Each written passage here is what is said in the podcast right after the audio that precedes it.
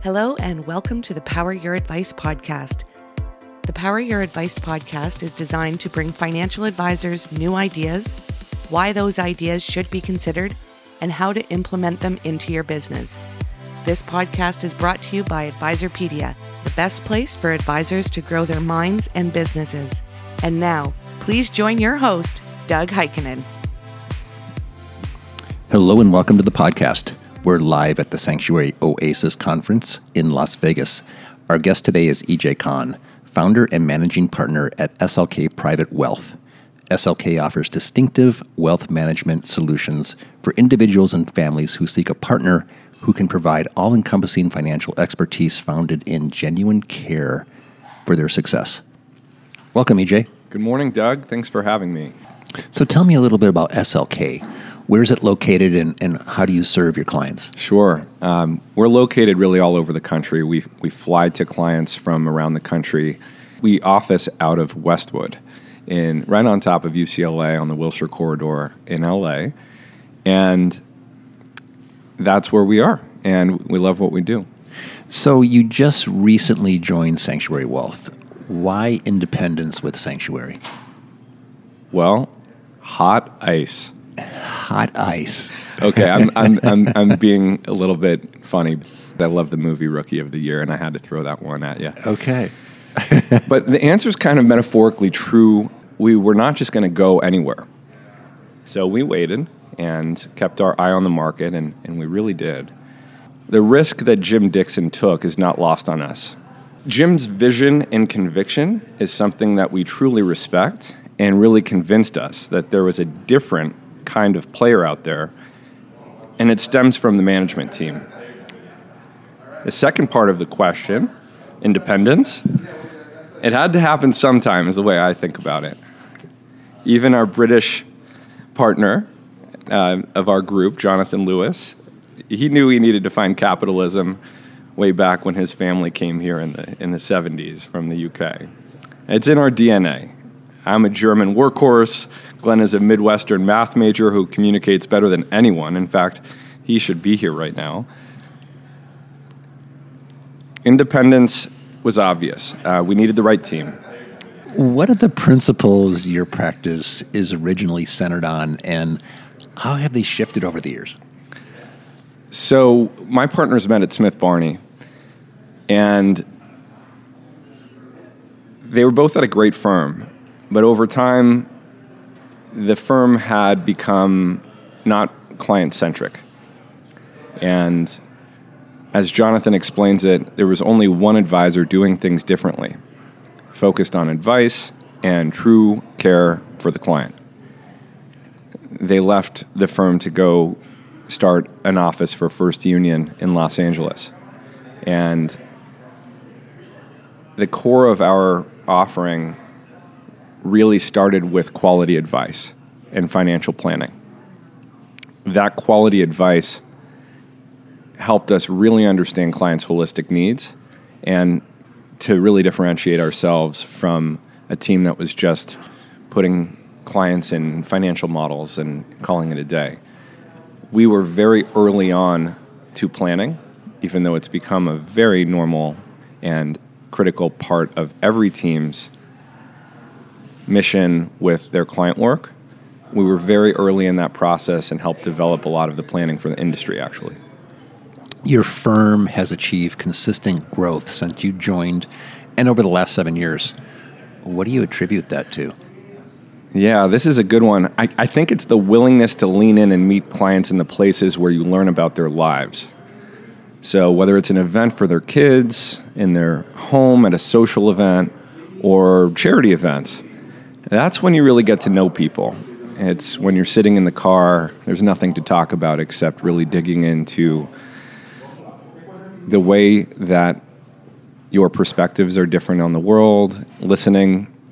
Um, we also do a really good job of top down, kind of within our business, understanding what our business needs to do. We delegate activities, but we have an amazing CRM that we really lean on and the team leans on so that we all know what's going on at all times. It's the best of both worlds. We have members on the team like me managing the client relationships predominantly and the growth and more of the front of the house. And we have uh, other members of our team full time focused on the portfolios. That's different than your average financial advisor. So that's probably some of the reasons why clients are drawn to you. Are there other reasons? And then who's your ideal client? Clients are drawn to each of us, and it, Glenn is a, a former attorney. Jonathan's an MBA who worked in private equity, who has a CPA background. We have our chief investment officer who's got one of the more unique backgrounds because he traveled the country for a decade picking alternative managers for the nation's top pensions. My background in investor relations. Our our group is is very different and, and it's rare that you find a group where any of the front facing advisors that you might work with are all top ranked Forbes Shook advisors who care like we do. Um, our newest clients, though, it, the differentiation right now is that we invite them to compare us to others. That is is a very different outlook than I think your average advisor who really just wants to get that account opened. When they look under the hood of our portfolios, they see how passionate we are and that we've put our money where our where our clients' money needs to be we're invested with them because that's where it makes sense to be. And those portfolios leverage science. Why have you decided as a practice to remain an active manager? Yeah, so this is the biggest differentiation for us and what I kind of brought to the table philosophically when I joined the team. I walked into this team that had great quality advice but I did a SWOT analysis on the team and, and really cared to analyze all the different aspects of our group and, and the industry. I felt way too many advisors were focused on putting clients into models and talking about how, oh, industrials look great this quarter and we're going to shift your portfolio there. And it was a cop out because to me, and through all the research I had read and you know studied, nobody knows what the next three to six months is going to look like. So, what clients are depending on is financial advisors that are actually doing the work. It's very hard to do the work while managing client relationships. So, what do you do? Do you have an inauthentic relationship with clients where you push out a model from the top of the house? If you're better than the rest of them, then you're going to make a big impact on the community. So, the decision of how to treat active management was critical to that to me. Because what the clients want is a money manager that actually does the activity of leveraging science for them. Bottom up investing, not investing in areas that are expensive for no reason. So you pick the areas where you need to be passive. In, in the bond space, tremendous opportunities in corporate fixed income for us to take on passive ETF strategies. But there are other areas where it makes sense to be active. Our goal is to manage money like a humongous institution would manage money. So, what I did to create that was I brought in truly what I think is the best technical data scientist and investment manager that that I could find in the industry. I I got him. Uh, his name is Raz Meeg, He's my business partner of the future uh, because we're both next gen and under 40 and very passionate about being in this industry for the long term. But look, Raz is a CFA, he's a uh, CAIA, an alternative investments analyst. He's an MBA. And he's taken web script courses to learn how to pull data off of Bloomberg and populate our own bottom up investing strategies. He's studied how investments actually outperform on the equity side. He's an expert in liquid alternatives. Teams just don't do that. So, even the top teams in the country, they try to be active and have alpha in private capital because it's too hard to do in public markets. We leaned into that challenge and we've overinvested in our research for a typical P&L of a private wealth management team. But I think that's the only way to give clients what they actually want. And if I'm going to be selling something in my community, it's the only way for me to hold my head up high regardless of the outcome. So, how have you navigated volatility in the markets this year? It might sound like hot ice again, but the answer is liquid alternatives.